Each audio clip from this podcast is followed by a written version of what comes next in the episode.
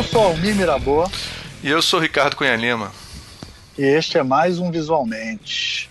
Hoje nós estamos gravando, pela primeira vez estou gravando no trânsito, dirigindo e gravando a introdução no podcast. Estou agora, saí de Madureira, estou passando pelo Engenho de Dentro, em frente ao estádio do Botafogo, Engenhão, entendeu? Cara, essa é a, é a precariedade do, do é visualmente aqui a testado. falta de tempo do caralho.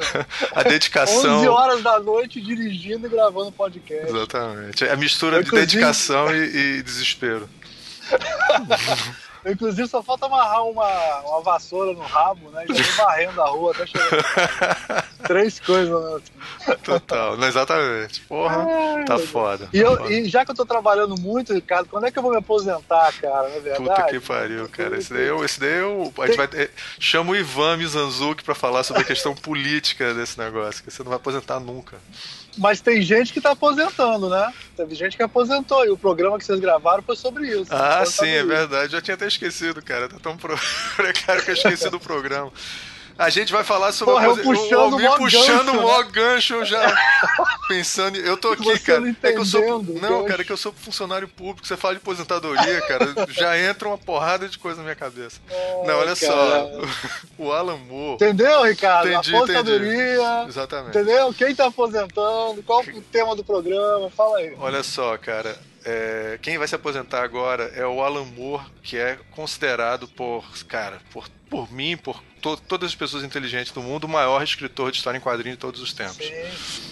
É, e a gente chamou aqui os Master Blasters especialistas em quadrinhos, o nosso querido Bruno Puerto.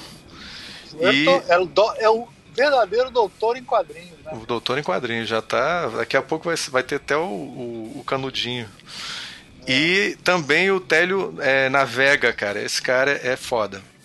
Ele é, ele é diretor de arte e jornalista e escreveu um dos livros mais importantes de quadrinhos recentes chamado Os Quadrinistas, que é uma, uma coletânea de entrevistas com os quadrinistas mais fodas do Brasil e do mundo também.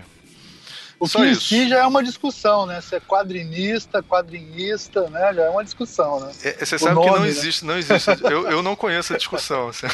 Você sempre traz ela, mas eu não conheço. Caraca, assim. maluco, teve várias discussões sobre isso no Facebook já. Cara, discussão de Facebook é uma discussão real. Eu não con- Não, uma quadrinista. discussão de gente foda, do Otávio Aragão, Bruno Porto. Sério? Ah, então É. Mas O todo senhor- mundo gosta da, da, da, da opção do, do Télio. Claro, tá quadri- quadrinista, que é, eu acho Quadrinista. correto. Quadrinista. Mas se o Otávio Aragão falou, então eh, tá discutindo É. isso, então vale a pena discutir. Então é isso, a gente entrou lá e, cara, e assim, analisou toda a obra, o Télio levantou todos os grandes histórias em quadrinhos dele. Mas vem cá, vocês falaram da família Moore toda? Falaram do Alan Moore, do Roger Moore, do Michael Moore? Ou falaram só do Alan Moore? Graças a Deus, só falou do Alan Moore. Cara, Eu tava aqui coisa- meia hora pensando em todos os Moore pra fazer essa piada. E, não, olha só o perigo, cara. Ele tentando pensar em trocadilho, trocadilho dirigindo, tá certo? Na linha amarela. Três coisas, Puta é que muita pariu. coisa. Tá foda. Agora eu vou passar no buraco do padre que fica no engenho de dentro, que é um lugar que de vez em quando tem tiro. Então, se vocês ouvirem tiro aqui no Rio, isso é bem comum, tá? Não se foda. espantem. Cara, o que mais que a gente tem pra falar? Eu, você, você tenta lembrar aí, o que, que a gente tem que falar além da. Não, é o, o programa maravilhoso do Alan Moore, que realmente, né, cara, eu vou te falar que eu fiquei com pena de não participar, cara, que o Porra. Monstro do Pântano é uma das coisas mais marcantes da minha vida, cara, como história em quadrinho, assim, é uma parada... O Alan Moore conseguiu escrever uma história, cara, de uma planta transando com uma pessoa e ficou bom, cara. É Pois foda. é, não, a gente fala disso. É, é foda. é, é difícil, eu até levantei a polêmica, mas ninguém deu bola lá, que é que nem sempre eles têm desenhistas no nível do texto do Alan Moore. É, mas o pessoal, não, todo mundo gosta de desenhistas, eu não gosto de desenhistas do Alan Moore. Mas foda-se. Ele, de qualquer maneira, ele, ele tem uma quantidade de obra-primas, assim, absurda. Ele escreveu é, A Piada Mortal, é, esse que vai virar agora série TV, Monstro cara. do Pântano, né? Não, também, Monstro do Pântano, é, que virou Watchmen. o Watchmen, que agora inclusive vai virar uma série. Ele é absurdo, assim, tem mil coisas que ele fez. O cara é muito foda. Pô, o cara quase bateu no meu carro agora. Puta que pariu. Puta que pariu. Cara, eu acho que a gente. É... Ah, o que, é que a gente faz? Acho Mapearam que é melhor... tudo, né? Mapearam Mapeou tudo. tudo, cara. Olha só, pra não ficar com a apresentação mais longa do mundo, vamos passar direto Sim. pro programa, cara? Sim, é só falar que CID, né, em novembro, antes da, do feriado, todo mundo vai estar tá lá. Já estamos até alugando a Airbnb, vai ser o.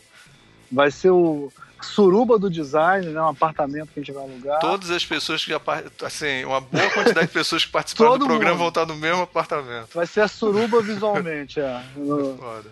Vai ser vai, o surubão do visualmente. Quem, quem já apresentou, apresentou que vai estar lá, que participou, vai ser nós três, vai ter a Bárbara. Bárbara, Cara, Bianca. A Bianca, vai ter muita gente. Ricardo. Arthur. Ricardo Arthur. É... Vai, ser, vai, ser, vai, ser, vai ser maneiro. E acho que é isso, né? O Cid. A gente, a gente vai gravar um programa nessa, nesse apartamento, assim, só falando. É mesmo, é, vamos gravar. Boa, é. Vamos gravar. Um proibidão, né? É, total. No apartamento. Tem piscina no apartamento, se for vai, vai ser lá, daqueles que a gente grava e depois as pessoas se animam na hora e depois todo mundo quer, não quer participar mais do programa, você não gosta. É, é. Aí vai, vai ele, vai pra, ele vai lá pro Proibidão e nunca vai. Nunca, nunca, vai, nunca vai sair ao ar. Até o dia que o visualmente acabar e vai ter o Vaza Visualmente. Exatamente. Vazamente, né? Vazamente. Então. Vazamente é bom. Vazamente é... pode ser um programa do visualmente. Vazamente, é. é Visual Leaks. Visual Leaks. Visual Leaks, muito bom. É, você tá inspirado, dirigir... Hoje eu tô inspirado. Quando eu dirijo e, e, gravo o programa ao mesmo tempo, minha mente fica super ativa. Assim. É, Cara, então é, isso, né? é isso, é isso. Então, bom programa para vocês. Bom programa.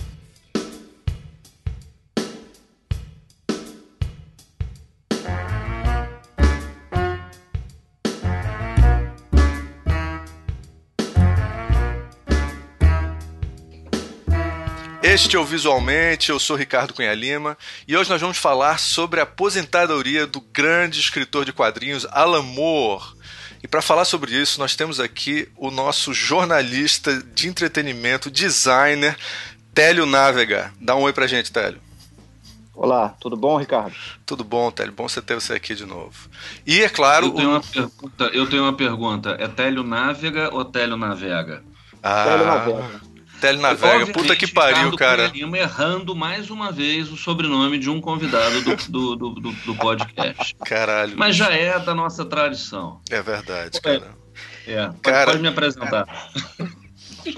É o seguinte, a gente tem aqui o Bruno Porto. O, o bullying já começou, cara, com menos É Bruno Porto. então é o seguinte, é, pra gente começar esse programa, eu queria perguntar pro Télio um pouco sobre a carreira do Alan Moore, porque a gente tem que levar em conta que a garotada não conhece mais direito essas coisas. A, gente é velho e a gente tem sempre perigo de estar tá lidando com gente que não conhece porra nenhuma. Então, fala um pouquinho. Um perigo enorme. Fala, assim, dá uma introdução pra galera de quem é o Alan Moore. Cara, Alan Moore eu acho que é um, um velho louco que mora na cidade lá em que ele nasceu e, e viveu boa parte da vida, que é Northampton, Northampton né? E na Inglaterra. E ele está com 65 anos, não é isso? Cara, você está perguntando para mim? Sério? Deixa eu checar aqui na Wikipedia. 65. Exatamente. 65, 65 anos. E, e, ele é um cara assim que eu acho que os jovens hoje se se olharem para a imagem dele vão ficar um pouco assustados, né? Que é aquele velho velho riponga visualmente pelo menos, uma mente brilhante que fez alguma das melhores HQs que, que eu já li e que se tem notícia, assim. É, é, o cara é um mestre do, da narrativa e é um cara que defende e defende o gênero. Isso eu acho uma coisa bem rara, assim, hoje em dia, porque muita gente migra para cinema e, ou para TV e o cara que defende com unhas e dentes, assim, a, os quadrinhos, a, a arte que revelou, que o revelou. E ele é, um cara que, que defende com unhas e dentes a não, a não adaptação, assim. Ele acha que os quadrinhos se bastam.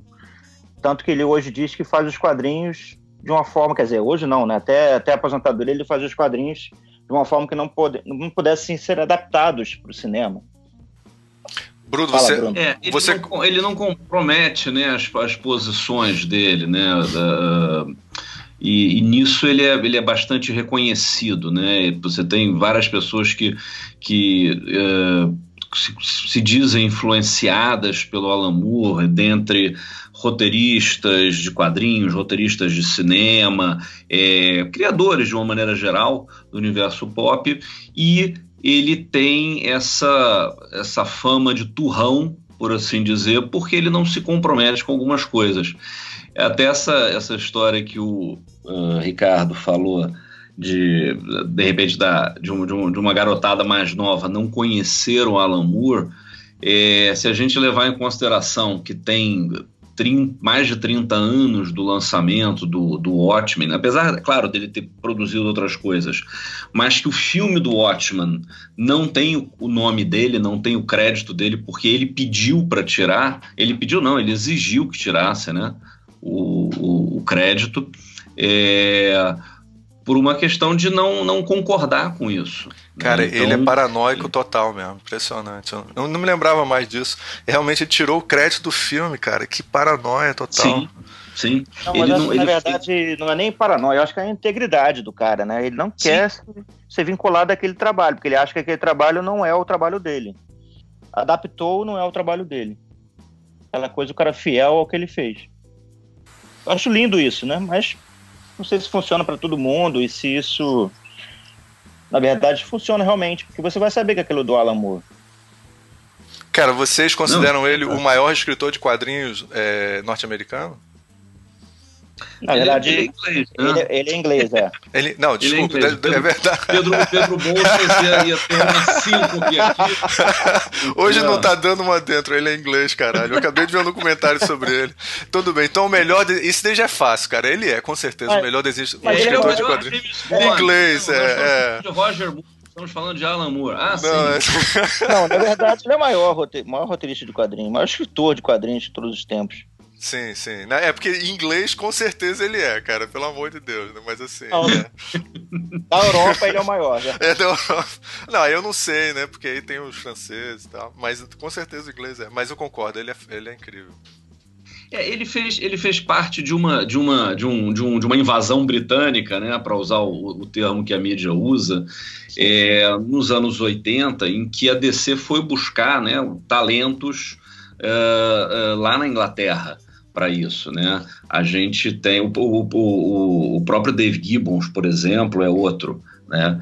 É, que veio nessa, nessa leva e, e trouxeram esses caras não era para trabalhar em, em, coisas autorais, não necessariamente. É, esses caras fizeram Batman, fizeram Super Homem, claro que fizeram, enfim, coisas especiais com isso tem, a, tem um, o, a, o, revival do Monstro do Pântano e tudo mais, mas eram, digamos assim, quadrinhos, eram, eram personagens de linha, né? Era aquele momento que você, você tinha a coisa das, das graphic novels, você do início das graphic novels, das novelas gráficas mais sofisticadas, e, e ao mesmo tempo você... É, enfim, tava, tava, você teve o surgimento da, da, da Vertigo ou Vértigo, né? Dependendo da, da pronúncia da do pronúncia apresentador. do apresentador do dia. Exato. Eu vou ter que começar a é, procurar aqueles programas de pronúncia, cara, antes de começar o negócio. Vai ter procurar o nome de todo mundo, vai ser foda. Mas é, é, é, engraçado que o Alan Moore ele fala nesse documentário lá do Mindscape of. Como é que é o nome do, do título completo? Mindscape ah, of Alan Moore. Alan Moore, exatamente. Exatamente. Esse documentário já tem um tempo, né? 2005, tem 14 anos. Sim. Ele nem, acho que nem tinha feito a Liga Extraordinária ainda, ou tinha mal começado. Acho que eu acho que já ele faz referência à Liga Extraordinária em algum momento. Mas é antigo, ele tá relativamente a barba dele não tá totalmente grisalha ainda. É. Mas aí ele fala que os americanos adoram um prêmio, né? Que ele já tinha sido premiado lá na Inglaterra. E ele fala que os americanos adoram um prêmio a, a título de achar que todo prêmio é um Oscar. Aí, como ele ganhou vários prêmios na Inglaterra, convidaram ele para ir para os Estados Unidos escrever. Ir, ir para lá não, escrever nos Estados Unidos alguma coisa, a partir dos prêmios que ele ganhou na Inglaterra. Então ele fala isso com ironia, assim, com auto-ironia, né? Porque ele não era apenas um escritor e ganhou alguns prêmios na Inglaterra e por isso as portas se abriram no, nos Estados Unidos para escrever para DC. Aí que ele começou a escrever Monstro do Pântano. Que Sim. foi, acho que ainda, ainda é a maior obra dele, talvez, né? Não sei se compara ao Ótimo, mas a Monstro do Pântano fez uma coisa bizarra, assim. Conseguiu elevar o personagem ao, ao brilhantismo, assim. As histórias eram simplesmente histórias de terror do Len, Len Wayne, né, e Ben Wrightson nos uhum. anos 70 e ele conseguiu revolucionar o personagem. Fez até o personagem fazer amor, assim, com a, com a namorada, assim, uma coisa para os quadrinhos mainstream eu achei bem ousado, assim. Eles fizeram amor, né? Que coisa bonita. É, é que ele, depois ele vai. É e... porque ela come uma batata, né? Que é extraída dele. Como é que é? Não, sério? Como é que é, é essa? Assim, como é que é essa, essa. Ele tira uma batata de dentro do corpo e dá pra, pra namorada, namorada dele, que eu nem lembro o nome da, da personagem, mas ele dá pra Abigail. ela. Isso, Abigail. Ele ah. dá uma batata pra ela. É, uma, é o relacionamento deles é assim. Caramba. Cara, eu sei que no documentário ele menciona isso e no documentário ele, é, ele fala da, do começo da vida dele, que assim, eu fiquei assustado, cara, assim, é, fala um pouco disso, Télio, como é que, de onde é que ele veio, como é que ele começou. A gente tá falando agora sobre morar em cidades é. pequenas. Nossa, então, é, ele fala que ele, ele começou em subempregos, né, e Aí o primeiro emprego dele durou, durou só duas semanas, que ele foi pego fumando maconha no horário de trabalho. E, o emprego era, Aí, lavar, era lavar privada, não? É, depois ele foi lavar latrina, esse no hotel, eu acho. Foi tipo subemprego, e porque é um distrito bem industrial, assim, uma hora e meia, assim, mais ou menos, de Londres. E, e ele começou com subemprego, assim, na verdade, ele morava ali com a família ainda. E logo depois, anos depois, que ele conseguiu começar a escrever quadrinhos. Ele escrevia lá na, na Inglaterra mesmo, na, acho que ele começou a escrever para a revista Doctor Who. Ele escreveu algumas isso. histórias ali, isso. Aí histórias, histórias curtas. Ele começou desenhando também, além de escrever, né? Aí ele achou que não conseguia desenhar direito, que o desenho dele não era tão bom, aí ele parou.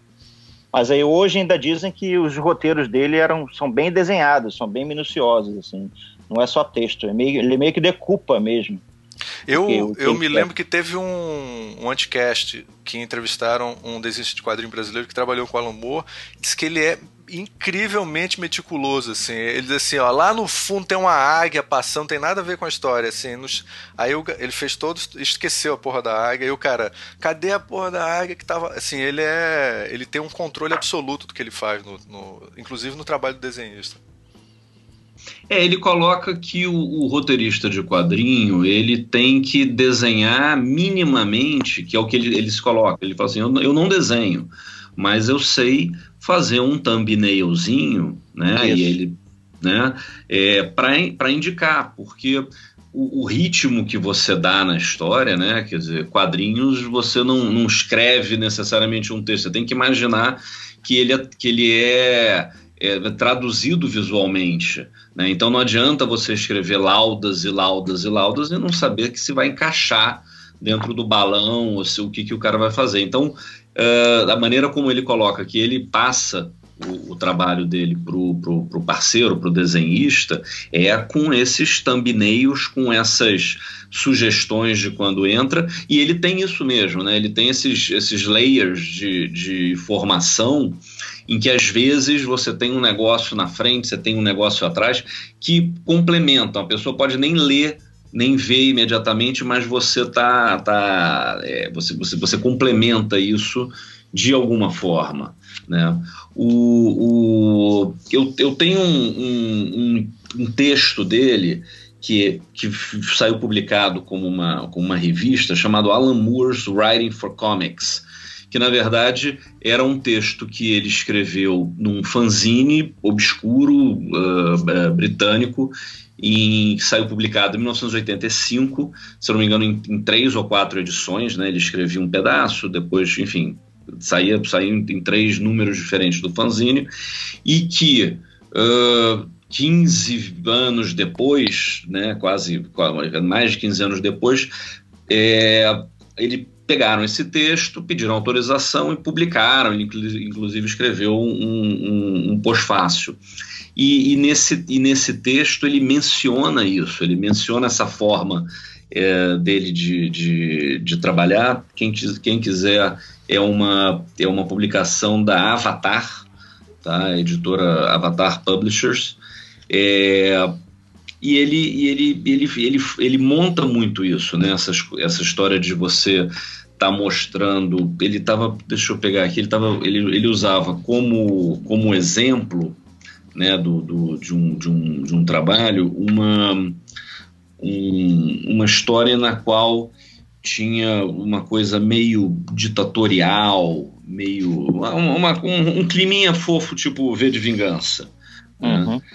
É, Você falou em Avatar, é curioso que Avatar é a editora que publicou o trabalho, um trabalho mais recente dele, né, que é o Providence, que é baseado sim, no Lovecraft. Sim, sim. Não, eles publicaram umas coisas dele, sim. É, desde, desde aquela época, né? Quer dizer, esse livro é de. Essa, essa, essa publicação é de 2003.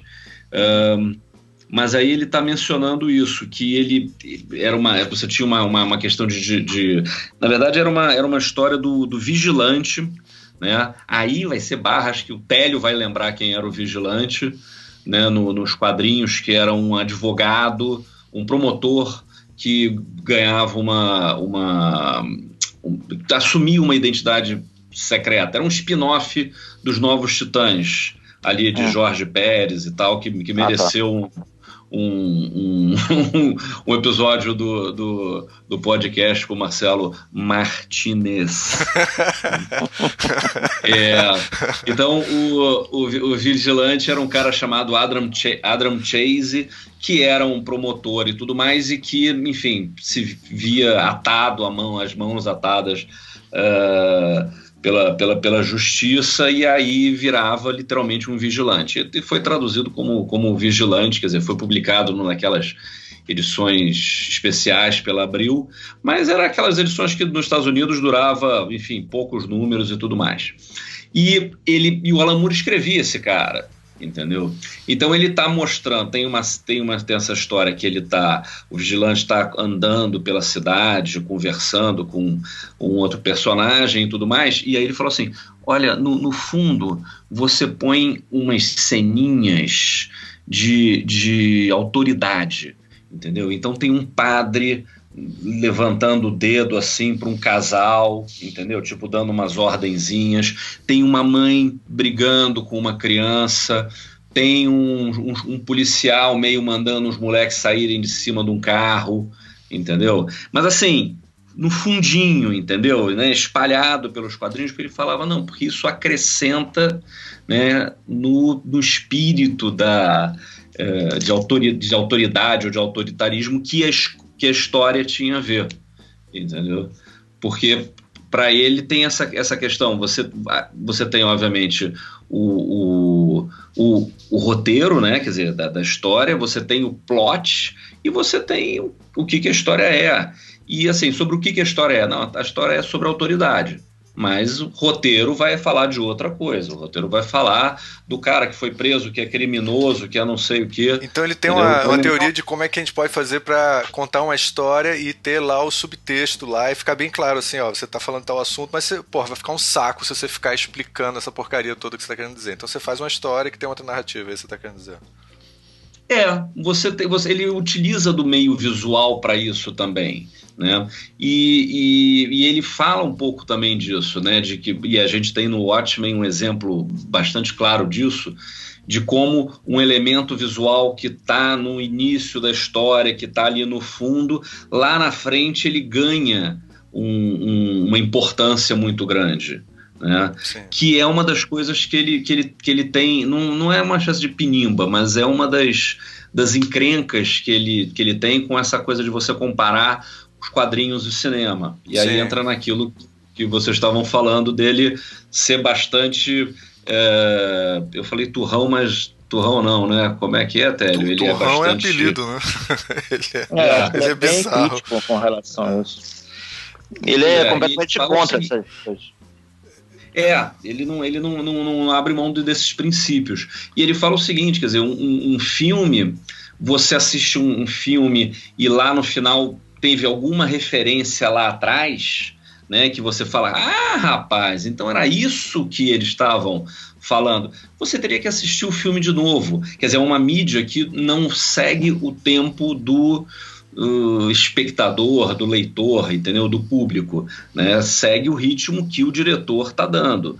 Quando os quadrinhos permite que você, assim como o livro, né, permite que você volte duas, três, quatro páginas atrás e olhe e fale, ah, então, né, ele até menciona, ele fala, olha, muito do que eu uso como, como diretriz é, é, para as pessoas que trabalham comigo é linguagem de cinema, entendeu? Olha, um plano aberto, um contraplano, plano americano, close, né? A gente usa isso de lingu linguagem de cinema nos quadrinhos, mas não é a mesma coisa, entendeu? É, o objetivo ele não é. no documentário até.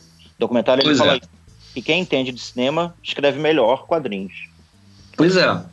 É, mas ele, ele no documentário também, é, Télio, ele diz que. Mas se você considera assim, você tem que tomar cuidado, porque senão daqui a pouco todo mundo vai começar a achar que isso aqui é uma versão é, menor do filme, né? Se a gente, uhum. é, ele Sim. tem muita preocupação não, e, e de tem... não desvalorizar o quadrinho. E tem diferença nas mídias, né? Quer dizer, tem diferença nas mídias. Ele não é contra, contra o cinema, né? Ele, ele até ele fala, olha, é, boa parte da, do, das pessoas que escrevem quadrinhos e, e, e, gostam da linguagem dos quadrinhos, quer dizer, o, o, cara olha e fala, porra, não, Will Eisner, cara, o Will Eisner faz umas coisas sensacionais. Mas, cara, o Will Eisner era um cara que pegava emprestado do, do Orson Welles, do Hitchcock, quer dizer, dos caras Exatamente. da época dele. Mas né? de, tem uma polêmica, viu? É, que talvez hum. o, o Will Eisner tenha influenciado também o cinema no ar. A gente não sabe até que ponto ele estava só pegando dos caras, se ele também o que ele fazia não estava influenciando muitos caras para fazer.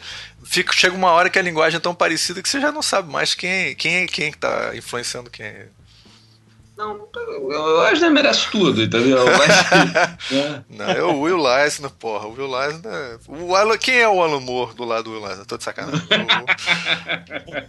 Não, mas ele fala isso, ele fala, cara, às vezes é isso. E aí é uma das penimbas que ele tem com a indústria dos quadrinhos, e a gente vai chegar isso lá na frente, de repente.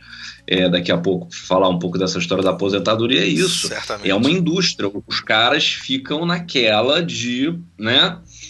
Ficar enrolando e, e, e, e repetindo fórmula, né? Uh, e não tem, e assim, até não tem problema se você quer fazer isso, ele até entende a indústria querendo fazer essa história. Agora, se é para fazer isso, faz direito, quer dizer, não fica imitando o Will entendeu? Quer dizer, o quem é que está hoje em dia, quem é que são os diretores de cinema? Hoje em dia, então, né, que você tem mídia, uh, transmídia, né, história que complementa, quer dizer, dá para fazer muita coisa, dá para assumir muitos riscos pra, nesse sentido. Então ele, ele, ele tem essa, uh, essa propriedade para fazer isso. Tanto que o, o, o, ele tem. Você tem o Watchmen, você tem o V de Vingança. É, eu, uma você Entrando tem aqui aquela nas... bosta da Liga Extraordinária, aquela adaptação bosta da Liga Extraordinária, quer dizer, mas ele tem obras que vão pro, pro cinema, né? Muito por conta talvez disso, né? Mas ele é um, ele, ele fala isso. Ele quando passa, ele já passa coisa rascunhada, explicando com detalhes e tal. É, vamos, vamos aproveitar que a gente ainda está nessa introdução, porque vai ser metade do programa vai ser a introdução para a pessoa conhecer tudo do Alan Moore e depois a gente poder entrar na polêmica. É, quais são as obras assim básicas, Télio, que você acha que o pessoal tem que, tem que conhecer? Para poder conhecer o Alan Moore, ele tem que ler que historinhas? Ó, historinhas, Cara, ó, coisa escrota. Historinha, que gibizinho, né? gibizinho. Qual gibizinho que eles têm que ler do. Cara, eu acho que Monstro do Pântano é obrigatório. E tem disponível aí via Salvat, via Panini. Dá para encontrar edições aí compilando as histórias. Que é, é, o primeiro trabalho dele assim nos Estados Unidos. E acho que ainda é uma obra-prima. E eu acho que ótima, evidentemente. E o ótimo é curioso, né? Porque tem, além do, dos quadrinhos, tem uma parte de texto e tem uma parte de uma história paralela dos piratas, né? Que até hoje tem muita gente que me disse que nunca leu, pulou. Leu só a história, a história do Watchmen mesmo, a história que dá título ao, ao livro, a série. E tem que ler o Watchmen até porque vai ter a série agora do da HBO que promete, assim, que se passa depois, né? Parece ser... O trailer é bem interessante, apesar de eu o Alan Moore deve detestar. Como é que você. o Alan Moore detesta, né? Você estava falando sobre isso. Mas é, assim. É, trans, que adapte uma obra dele, ele odeia. Eu soube que tentaram várias vezes adaptar, né? O Watchmen e ele nunca dava carta branca para adaptação. Não, tem o, filme, tem o filme do Zack Snyder, né? Que na época eu até achei interessante porque é muito. É como se fosse HQ filmada, né? Acho que essa é a questão, esse é o problema, não é um trabalho autoral do, do Zack Snyder. Também ele não acho que ele não consegue fazer nada autoral, mas. mas é. Quanto, quanto mas amor. é um filme. É. O Rorschach tá bem interessante. Você vê o Rorschach em ação no cinema, pô, é tudo que a gente sempre quis ver, né? Mesmo que o Sim. Alan Moore deteste.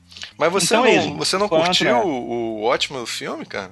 Ah, não, cara, é muito. Parece uma HQ filmada, assim. É aquela coisa. Olha, eu, eu, eu, eu vou dizer que eu gostei. Não é, não é um filme, assim, da minha vida, muito menos um filme baseado em quadrinhos da minha vida.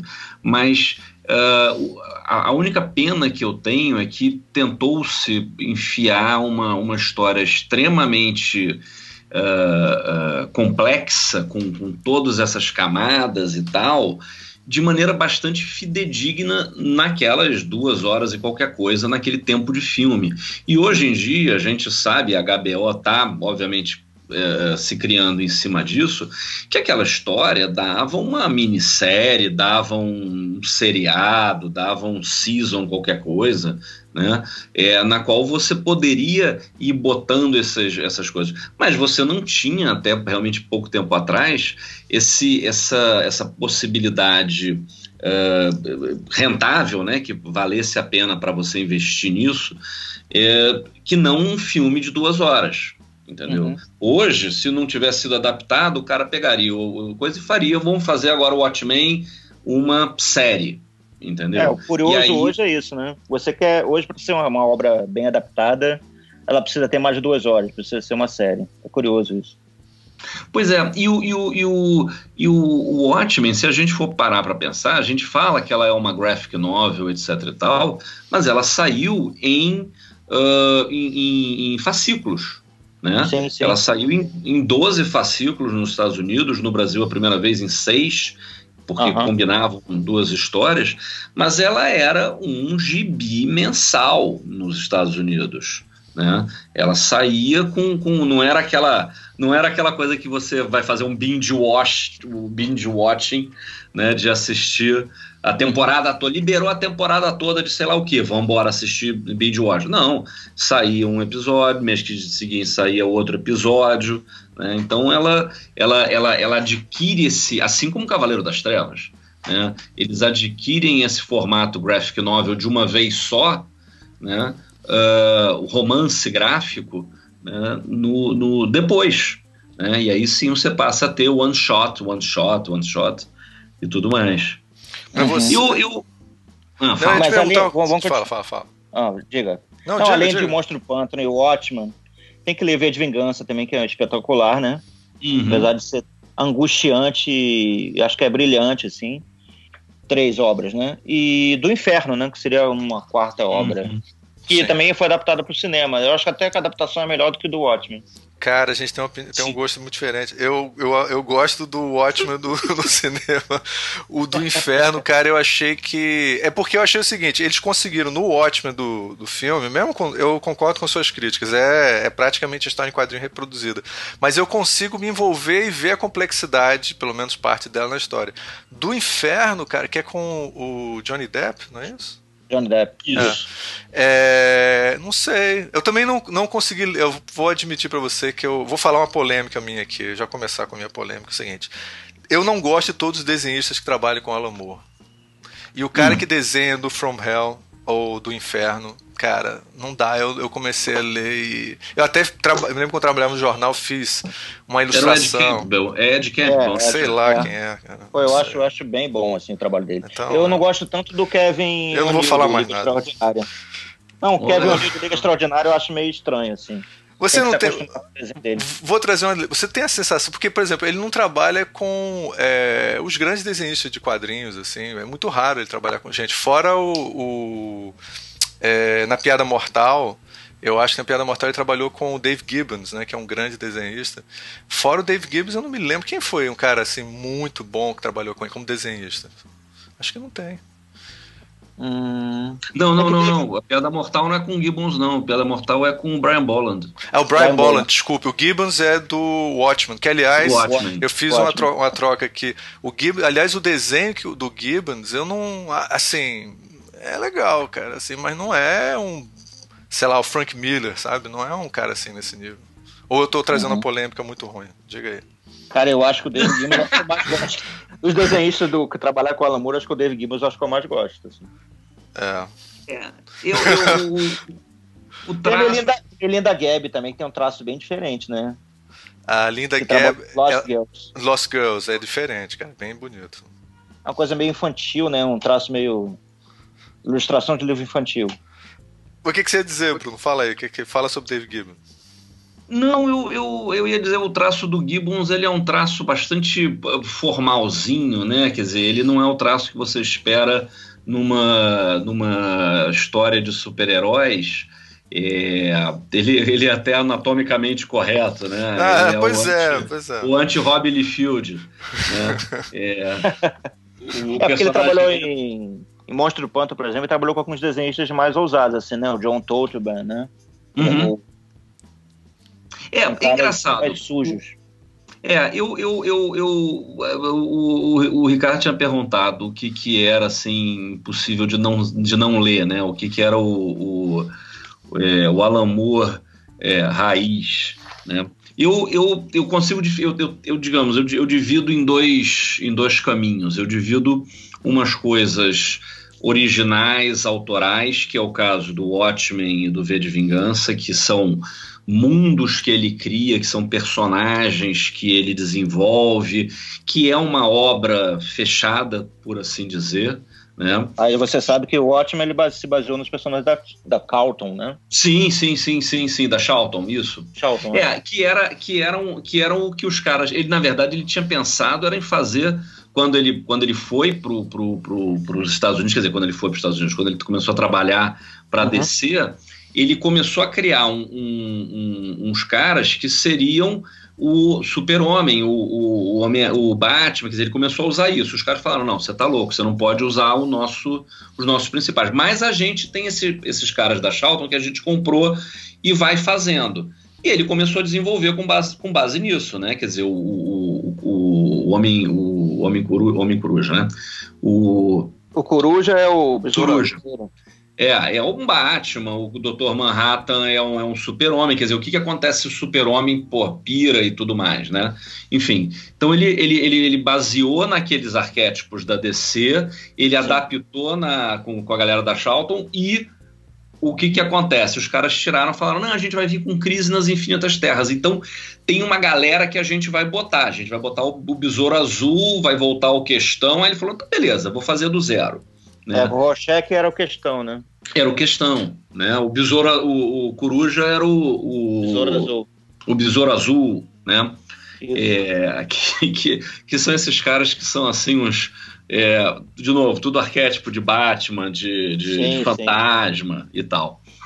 E o, e o, mas eu acho assim que uh, ele, ele transformou numa coisa dele, né? O Watchmen é uma coisa dele, o V de Vingança é uma coisa dele. Eu ficaria dentro dessa coisa dos autorais, se é para você dizer o que, que o cara não pode deixar de ler, Watchmen e V de Vingança.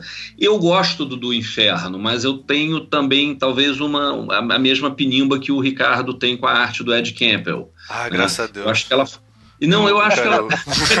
Eu, tô me sentindo, tava me sentindo mal ter levantado o tema aqui, porque realmente. Eu... Não, mas aí é uma coisa pessoal. Eu acho que ela, inclusive, funciona muito bem na história, que é uma história suja, é uma história de podridão, uma história de, de, de é, Bruno, de, depois, de caratismo. Depois que o cara faz a história e fica daquele jeito, a gente encontra as desculpas pro desenho. é porque é. combina com a história, a história é suja.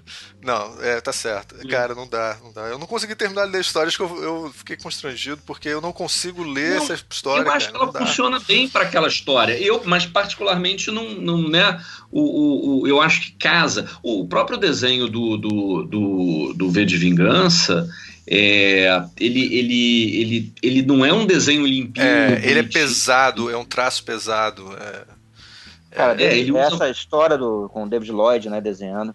Acho que é uma história mais pesada do Alan Moore, é mais Sim. não consegue ler direto, tem que dar uma pausa, porque é difícil. Sim, É difícil. que de novo também saiu né, pela Globo em, em fascículos do- no, no. Brasil e, e fora também. Agora, tem uma coisa, da- quando ele pega os personagens, tem duas histórias que eu acho que são essenciais, que é o, que é o, Piada, o- que é o Piada Mortal, né, Uhum. com, com Brian Boland, ah, que está dentro daquelas adaptações, ela foi, no caso, adaptada para um desenho animado, para uma animação com uma deturpação de roteiro absurda, inventaram um caso dele com a Batgirl, puta, um inferno, Uhum. né, do inferno. É, a Ah, adaptação. boa, boa. É, Você um sabe que você- sabia que o Piada Mortal, as cores originais não são do Boland, né? E foi, re- foi relançado há pouco tempo com as cores dele. eu, que também mudou deu polêmica, né, que também deu treta. Também deu treta porque é que nem a, a narração do Blade Runner, né? O pessoal não queria narração, mas hoje em dia eu não consigo ver sem a narração, então é. É, pode ser uma merda, mas eu quero, eu gosto, eu li a primeira vez com a narração. Então a galera, é, eu lembro que ficou desaturado, assim, ficou meio sem graça, sem sal. É, tipo o Coppola também com o Apocalipse Now, vai lançar a quarta versão. Eu parei na primeira e tô pariu. satisfeito. Não, eu, a vers- o Coppola tem mostrando ele, o pessoal conversando com a colônia francesa. Cara, o filme, o filme já é lento e fica muito. O filme é maravilhoso, né? Mas fica É, muito maravilhoso. cansativo. Mas é, até a história por trás do filme é tão boa quanto ou até melhor. Pois é, Agora, tem, esse, tem duas histórias, ou tem, na verdade tem, tem, tem, dois, tem dois momentos que eu acho que ele trabalha com personagens ah, dos outros, é, que ele faz uma coisa fechada. Um é a piada mortal, e o outro são duas histórias que ele fez com o super-homem. É isso que eu ia É. falar, cara. Tava querendo lembrar disso. Pois é. A melhor é história do Super-Homem foi escrita pelo cara. E, Pois é. Não, então, uma é, uma, uma é desenhada pelo. pelo. é, pelo. pelo. pelo. Dave Gibbons. E a outra é desenhada pelo Kurt Swan, cara, que é o desenhista dos anos 60 do Super-Homem. Né? Doesn't get more Superman than that. Né? Não, você não consegue. Né? E que são duas coisas loucas de, de, de, de, de- de história. Né? Numa com, com, o- com, com essa história do. Com, com a arte do Dave Gibbons, É, É. para um homem que tem tudo, tá até aqui na minha frente. para o homem que tem tudo, né? É. Eu estava tentando lembrar o o título homem que disso em já tem tudo. O homem que já tem tudo. Pois é, que é uma coisa sensacional, que é um. O que, que teria. O, o, ah, não, peraí. coisa- Para, aí- o, para o homem que já tem tudo, é segundo a Wikipedia, essa é ilustrada pelo Dave Gibbons. Isso. Isso, isso. É para o homem que tem tudo, que tá aqui na Panini. Ah, tá.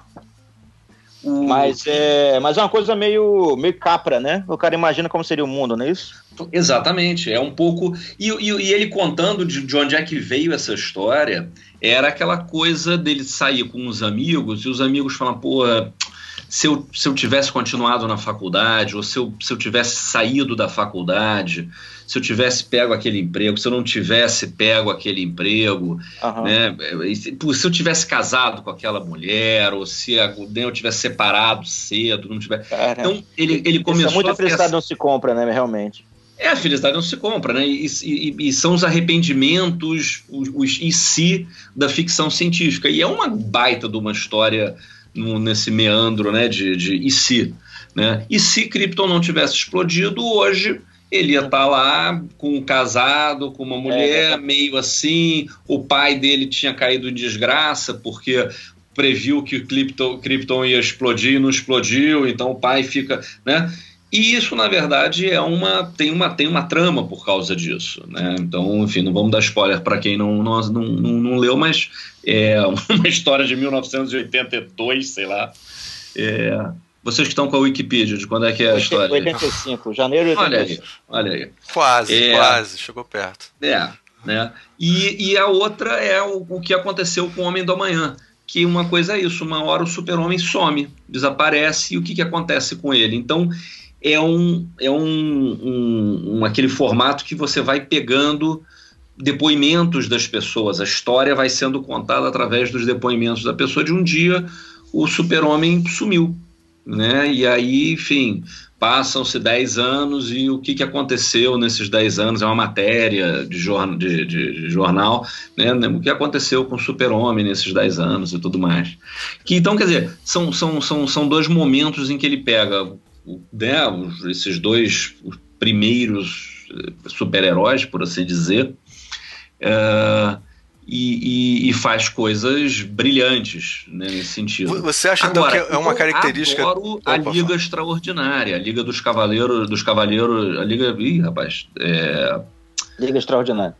É, no, no, no, Brasil foi traduzido como Liga Extraordinária, né? Mas the, the, é. the League of Extraordinary é... Gentlemen. Pois é, dos Cavaleiros é, Extraordinário. É, exatamente. Né? É. né? Isso eu adoro, e eu adoro porque ele parte daquela premissa de pegar domínio público, né? Ah.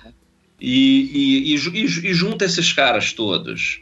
E depois ele continua, isso vai até o século XX, entrando, enfim, tem, tem, tem, tem plot twist que não dá. Agora, é o desenho do Kevin O'Neill, que quem é que não gosta aí do Kevin O'Neill? Eu não, eu, sou muito fã, não. Eu, eu também não, não gosto não. Ah, tá vendo? Cara, a gente não concorda com nada, isso é foda. A gente vai ter que. Erraram mesmo. O casting errado, a gente foi mal, assim. Cara, é um desenho, sabe? É, é... Eu não sou Enfim. muito fã, mas pedi autógrafo pra ele já. ah, tá vendo? Fanboy. Olha só, eu tenho autógrafo do, do Will Eisner, então, sim, tá tranquilo. Eu também tenho. Bruno, você tem autógrafo do Will Eisner? Eu. Não, mas eu, eu fiz uma entrevista com, com o Will Eisner. Ai, cara, puta. Super trunfo isso. não, mas na verdade foi, foi o seguinte: quando, quando o Will Eisner veio uh, ao Brasil no início dos anos 90, uma coisa assim, a Sim. Bundas foi fazer uma entrevista com ele. Hum. É, foi Ziraldo, foi, foi, foi uma galera foi Geraldo Jaguar, quer dizer, foi todo mundo, cara, foi todo mundo, Rick Goodwin, e, e foi lá na casa da Marisa Furtado, e o Ricardo Leite, que estava fazendo a revista, ligou e falou, vocês querem, né, para mim e para Marcelo, eu tô indo entrevistar o Will Asner, vocês querem ir? Ah, não. Sim, senhor. não, obrigado, senhor, nós não merecemos isso, etc e tal. E aí a gente foi lá e tal, e, e, enfim, teve uma, teve uma, uma, uma, a gente fez uma entrevista é, conjunta. Eu me lembro que eu perguntei um negócio, ele, ele mencionou o Jack Cole e tal, e aí eu catei e falei, o Jack Cole, o Jack Cole do Homem Borracha, é ele mesmo. E aí as pessoas olhando assim, hein?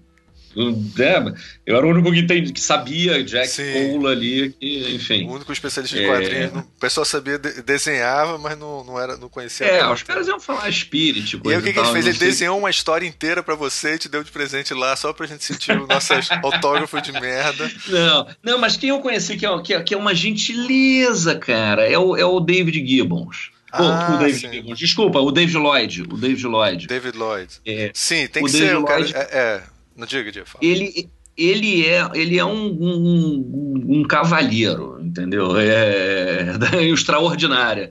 Liga dos, dos, dos, dos, Cavaleiros é o, é o David Lloyd. Eu conheci ele aqui na, na CCXP da Alemanha.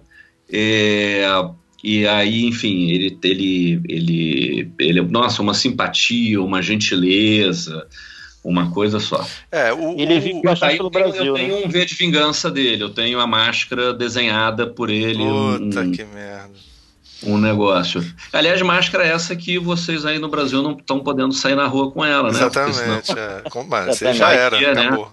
No mínimo você Vai, pode usar o, da, o Dali, o Dali você pode, a máscara do Dali pode.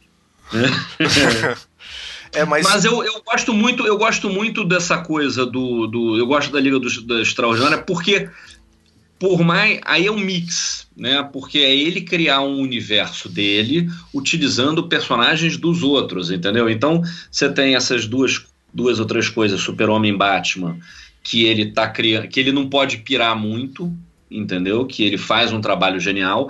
Ele tem um trabalho no meio do caminho, que é dele, que ele pega a Liga Extraordinária, mas ele pega outros personagens que têm outras premissas e tudo mais, e ele transforma. E ele tem esse trabalho que é todo dele. entendeu? Do que é o Watchmen, que é ver de vingança, etc e tal. Você falando é agora, é, ah, me, me, deu a sensação, desculpa, é, Télio, é, que eu não tinha parado para pensar muito nisso não, mas você vai observando que ele parece reinterpretar personagens. É uma das características dele é pegar personagens é. e, e fugir do padrão dele. Então ele conta uma história do super-homem que não você nunca esperaria que o super-homem fosse daquele jeito, quase como se fosse é, os bastidores da vida da pessoa ou uma outra maneira de ver ele. O League of Extraordinary Gentlemen ele vai pegar um montão de personagens clássicos, né? É, e ele vai juntar todos eles e repensar eles, uma coisa assim. Você acha que isso é uma característica dele, Télio, que você estava falando? Aí? Não, isso que eu ia falar realmente, porque ele faz a mesma coisa em Lost Girls, né? Que ele pega a Alice do País das Maravilhas, a Wendy de. A Wendy é de. Peter Pan. Peter Pan e a Dorothy de O Mágico de Oz. Uhum. Ele faz a mesma coisa. E, e ao mesmo tempo ele em Providence, ele pega uma obras do Lovecraft, que também ele não parte do zero, né? Não, não é uma coisa, ele sempre recicla algo, né? É realmente é, é curioso. É, é, ele tem. Ele, e, e, são todos personagens da literatura, né? É, é, ele tem um respeito muito grande pela, pela, pela, pela, pela literatura, né? Pela, pela, pela escrita. Né? É, e que, enfim, vira, né, quer dizer, é reciclada em, em quadrinhos e reciclada em outras coisas. O, o trabalho dele com do Tom Strong, a gente vê o Tom Strong é um personagem pulp. Ele se é, baseia é, né, nos, nos, nos, nos Doc Savages, pulp, no, no, nas ficções científicas, etc. e tal, da, da, da literatura pulp. Mas uh, esses caras que ele é, escreve e tal, é isso, é Jekyll e Hyde, é, é Homem Invisível, é o Alan é. Quarterman, entendeu? É o Capitão né? Ele sempre parte de alguma, algum referencial que todo mundo conheça, né? Pois é. Ou, ou que todo mundo, ou que pelo menos, enfim, uma outra parte, Boa porque parte, também tem né? isso, né? É, você, você, você, às vezes, você está escrevendo, é, é, não é que você tem que ter um público, né? Você tem um, um, um público, mas ele fala assim, cara, você também tem que escrever para você, né? Não tem isso, inclusive, é uma das grandes, é uma das grandes penimas. Eu, eu é uma das coisas que eu acho que está um pouco por trás é, dessa aposentadoria dele de, de, de quadrinhos é que o, o, hoje em dia você tem um, um medo de ofender muito grande, né? O, já em 1985 ele escrevia nesse, nesse Writing for Comics, ele falava, olha, eu eu, eu, eu, eu, trabalhei com pelo menos um editor, e estamos falando de um cara em 1985, há 34 anos atrás, que falou: não, a gente não pode querer ofender os leitores, então você vai limpando, não, muda esse diálogo, muda essa coisa e tudo mais. Ele fala: olha, não que os quadrinhos tenham que ser uma coisa agressiva ou irresponsável, mas não pode ser aquela coisa pasteurizada, não pode ser aquela coisa né, que você vai ter medo de ofender um, o, o, leitor mais sensível dos quadrinhos. Se a gente tem medo de ofender, não, não tem medo de ofender ele, pronto, você não vai ofender ninguém. Né? Então, é, é, eu acho você também você... escreve um pouco nisso. É, você agora está pegando, acho que é o, o, cara, o cerne mesmo do, do Alan Moore, né? O que faz ele ser diferente de todo mundo. Ele, a gente, o documentário, né, Télio, de quem estava mencionando, ele não se considera um autor de entretenimento. Ele se considera um artista. Aliás, aí tem que trazer a polêmica disso. Aos 40 anos de idade, ele se autodenominou um bruxo. Ah, e aí ele explica que ele diz que na realidade ele é um bruxo porque ele considera que arte é um tipo de mágica. Aliás, eu anotei aqui, peraí, deixa eu só falar para eu não falar besteira. A arte é magia e a arte é a ciência de manipular símbolos para mudar a consciência.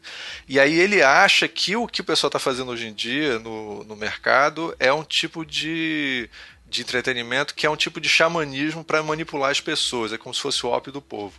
Então, assim, é, para é, encaixar. Ele fala bem mal dos publicitários também. Né? Porra, né? ele detona total, né?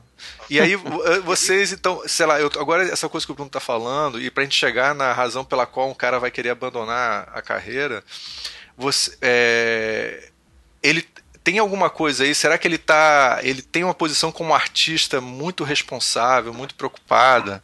Você estava falando, Tele, que você, você admira essa coisa dele ser um cara consistente mesmo, né? Sim, sim. Eu acho que o grande barato dele é esse, né? Que ele faz quadrinhos e não quer que, que os quadrinhos sejam adaptados, que eles são quadrinhos por si só, que a, a arte se basta. A narrativa dos quadrinhos é, é o que é e não precisa ser adaptada. Porque muita gente acha assim, puxa, essa HQ é tão boa, por que, que não vira um filme? Mas não há necessidade de transformar toda a HQ em um filme. E, e até, por exemplo, o Watchmen é uma coisa tão é tão complexo, né? Porque não é só quadrinhos, né? Tem texto e tem outra HQ dentro da HQ. É uma coisa feita de uhum. tem tantas camadas ali que é, é essa a dificuldade de se adaptá-la. Mas você acha que ele. Agora, é, Diga, fala. Agora é curioso, é curioso isso, porque uma pessoa que é avessa às adaptações das suas obras, ao mesmo tempo, adapta, né? Que adapta para quadrinhos. Isso, uh, é curioso isso. Né, uh, uh, Dr. Jekyll e Mr. Hyde, adapta para quadrinhos o Andy e, e, e Dorothy, né? Quer dizer, personagens da literatura para é, exatamente, ele pega outra mídia, né, que é a literatura, e transforma em quadrinhos. Ele é, é claro que ele faz uma coisa nova. É claro que ele, entendeu? É claro que ele está fazendo uma coisa. Ele não está fazendo a quadrinização de O Cão dos Baskervilles ou a quadrinização do Mágico de Oz. Ele está pegando o personagem e colocando. Talvez tenha um pouco isso, né? Nesse sentido, ele deveria curtir a adaptação da HBO, entendeu? É. Porque né, não, não é uma adaptação né, pega o personagem dele de quadrinhos. Deixa de ser contraditório, né? Pois é. é. Isso é interessante, porque talvez ele goste mais, mais do que assistir o Watchmen, ele vai gostar de ver, por exemplo, The Boys, que é um, claramente uma história que imagina. O Watchmen é uma história sobre como é que seriam os super-heróis se eles existissem de verdade num mundo todo maluco que a gente vive. E não um mundo de uhum. fantasia de super-herói. O The Boys faz a mesma coisa, só que aí tem sexo, violência pra caralho e tal. Talvez ele goste uhum. mais dessa inspiração do que do que uma adaptação da história dele. Porque aí ele sente, porra, é minha história, isso não tem nada a ver e tal. Não, mas, mas o The Boys também é, é baseado num quadrinho.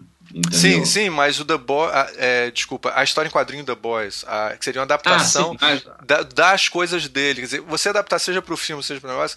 Por exemplo, o, a, o Coringa, que vai sair agora, é muito influenciado, me parece, pelo. É, é, Piada Mortal. Piada Mortal. Não? É, o Piada o Mortal ele, ele, não, foi né? muito Mas... importante. É, o, o Piada Mortal ele foi muito importante porque ele deu um destaque pro, pro, pro Coringa, que foi sempre o arqui-inimigo do Batman e tudo mais, mas ele, ele, ele trouxe um, um, um, um lado de, de crueldade, a, a, a, polêmica toda com a Bárbara Gordon, né, que ele aleijou ela, será que ele violentou ela, enfim... Uh, quer dizer, ele, ele tem essa, ele, ele criou um, um, Coringa acima e ele dá uma origem para o Coringa. Né? E um Coringa que, depois... que, que, que, você sente pena, que você tem empatia por ele, né? É, porque você, você, você fica com pena porque ele vira aquele, aquele, aquele cara do, do capuz vermelho, né? O Red Hood e tudo mais, e é um pobrezinho e a mulher tá grávida e não sei o que. É, o, o, esse filme do, do Joaquim Phoenix, né, que já levou o prêmio de Vene, em Veneza, né, e que e que que está tá para estrear, é, embora já tenha talvez já tenha estreado quando esse programa estiver no ar. É bem provável. É, Tem essa questão, né? Muita gente reclama de, dessa coisa de humanizar os vilões, mas uma obra de ficção, né? As pessoas têm muita gente está reclamando disso. Ah, Joaquim Fênix vai ser mais um que vai surgir aí, que pessoas vão copiá-lo e já tem gente com medo de uma aura de vingadores, de pessoas violentas nas ruas, se baseará no filme e no personagem. É, e quando fizer, a história, o, fizer o videogame, então, aí fudeu, né? Porque as pessoas vão jogar Exatamente. o videogame e vão. é, as pessoas não conseguem separar a ficção da realidade. Pois é. Não, ao mesmo tempo, de novo, é um personagem. Tem um personagem que é, que é mal, que é, que é ruim, que é etc e tal.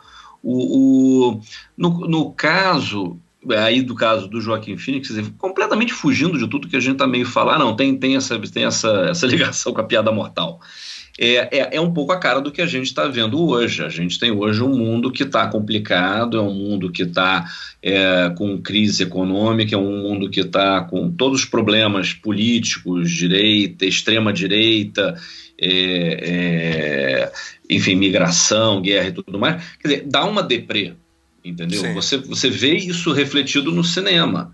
Né? O escapismo do super-herói, ele, ele, ele vem daí. O escapismo da, dos, dos Nárnias e Harry Potters, ele vem dessa, dessa história, ele vem desse mundo pós 11 de setembro que a gente... Não, é, até o próprio Superman, né? o Superman foi criado na pós-craque da bolsa ali, né? Foi meio que... Exatamente, exatamente. Você tem, você tem um escapismo disso tudo aí, e que, agora, ao mesmo tempo reflete né, o cinema norte-americano no, no, no, na década de 70 ele estava vindo de, de, de, Vietnã, ele estava vindo de, de Watergate, ele estava vindo uma série de coisas. Você, você sai daquela coisinha alegrinha dos anos 60 e você cai dentro de, enfim, Sérpico, de, de Edicão, de sim, Coppola, né? Você é, a noviça entra... rebelde é caralho, né? Exatamente. Exa exatamente. É. Mas voltando pro... pro, pro... O Alan Moore pro Alan Moore. A questão também do Alan Moore, assim, será que ele fez o melhor do, da carreira dele está nos anos 80, né? Na Sim. década de 80. Sim. Quer dizer, ele Liga fez... Extraordinária eu, eu, eu tenho um carinho especial, mas vocês que não sabem de nada, bom, Feios e, e bobos. Eu gosto, mas acho que o melhor dele, assim, ele gastou muito da. Quer dizer, boa parte da energia dele ele gastou em toda a década de 80 ali. Ele construiu o que? Batman, Piada Mortal, Watchmen, V de Vingança, Monstro do Pântano. É muita coisa, muita coisa maravilhosa no mesmo, na mesma década, assim. É, é, é a década que ele. É, ele no documentário, ele. Tô aqui pegando toda a minha pequena pesquisa. É o seguinte: no documentário, ele menciona que nos anos 80 as pessoas estavam vivendo uma época parecida com quem está vendo hoje, com o crescimento da extrema-direita na Inglaterra e nos Estados Unidos. E aí ele, ele tentou fazer umas, umas as histórias tentando imaginar como é que seria o desenvolvimento disso. Né? O V de Vingança, o Watchmen, ele, ele analisa toda essa, essa coisa.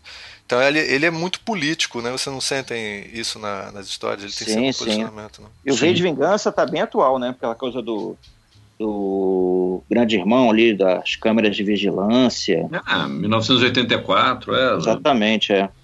Todo mundo hoje quer vigiar o outro, quer ver o outro, e, e as coisas da extrema-direita, que tá bem em V de Vingança também. Acho que a obra dele que tá mais atual, né? Por, por, Com certeza. Mais triste que pareça, assim. E então vamos à polêmica. Por que é que carga d'água esse cara quer largar a carreira dele? Ele, o Tarantino, todo mundo tá querendo abandonar o barco aí.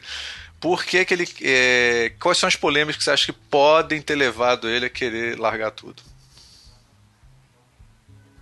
É... Olha, eu, eu, eu, eu, eu, assim, ele tem essa questão que eu falei do, do politicamente correto, não, não do politicamente correto, tá? Porque não é uma questão de você ser politicamente incorreto, mas de você procurar agradar sempre o leitor médio. Né? Você, você tem essa imagem de leitor médio, ele é um cara que diz não existe um, um leitor médio, não tem um average reading, reader.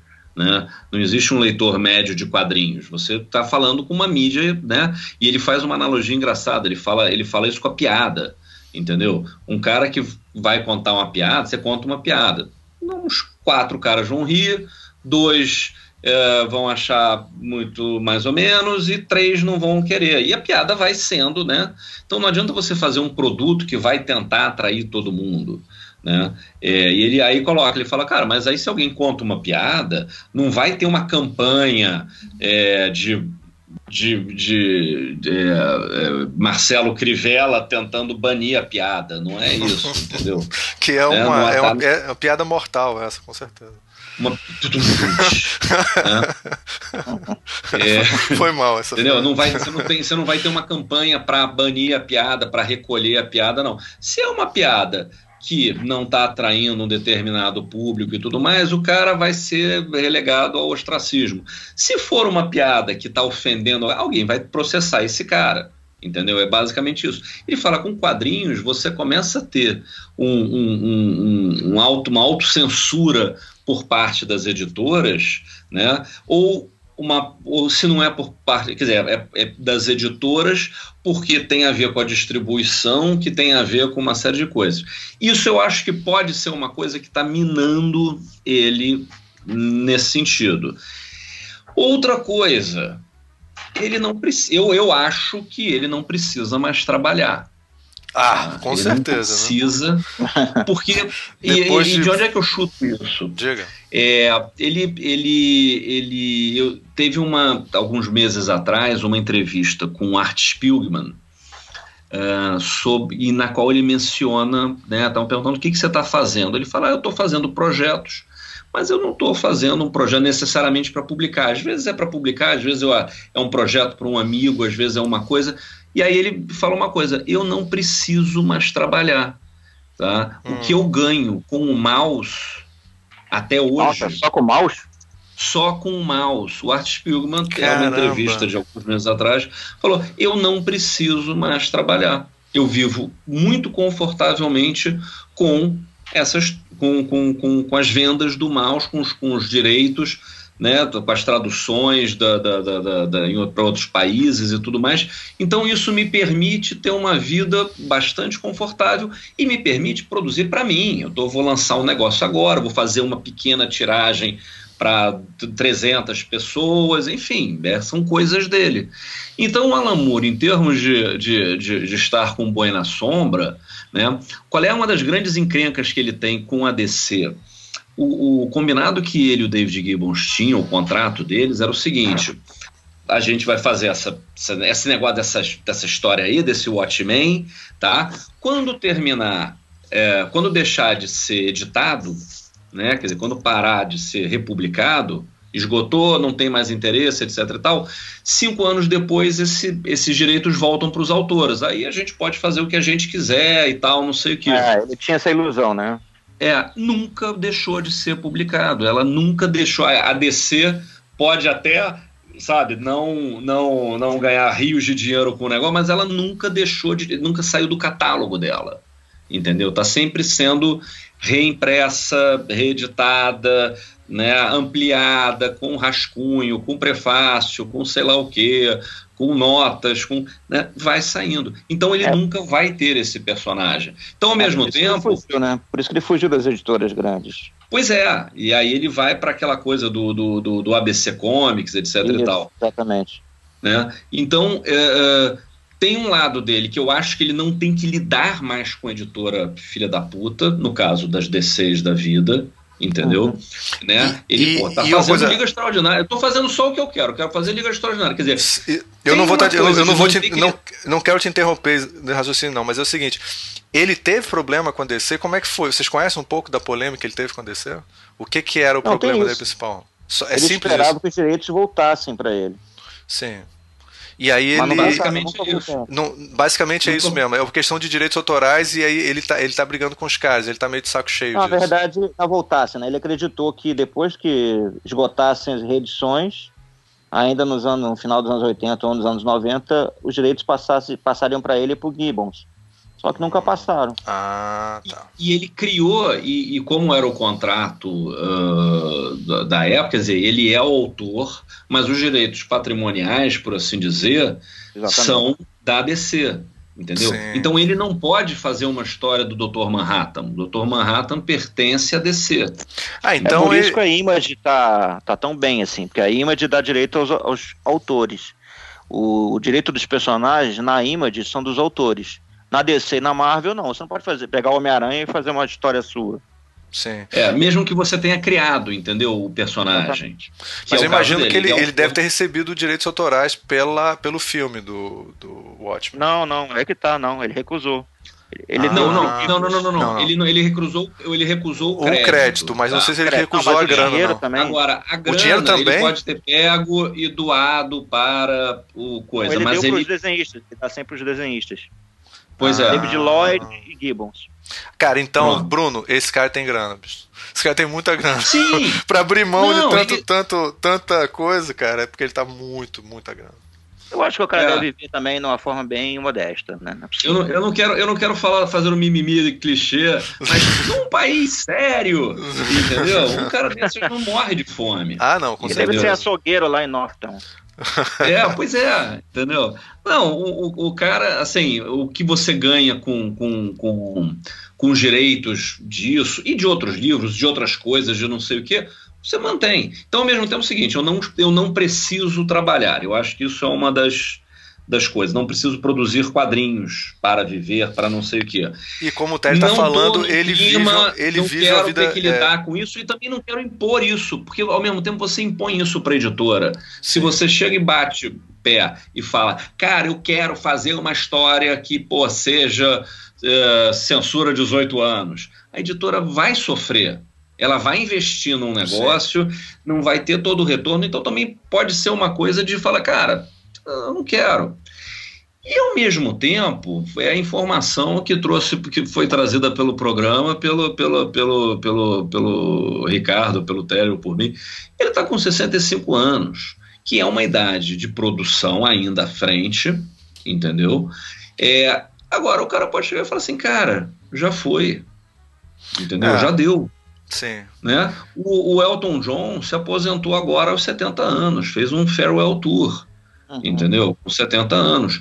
O, tem um cara que eu gosto muito, que, eu, que, é, que, é, um, que é um músico, que é o Billy Joel. Uh, o Billy Joel, ele uh, também está com 70 anos, continua se apresentando, vai tocando. Agora, o Billy Joel gravou 12 discos. 12. Ele gravou, ele começou no final dos anos 60 e lá pelo início dos anos 90 ele parou.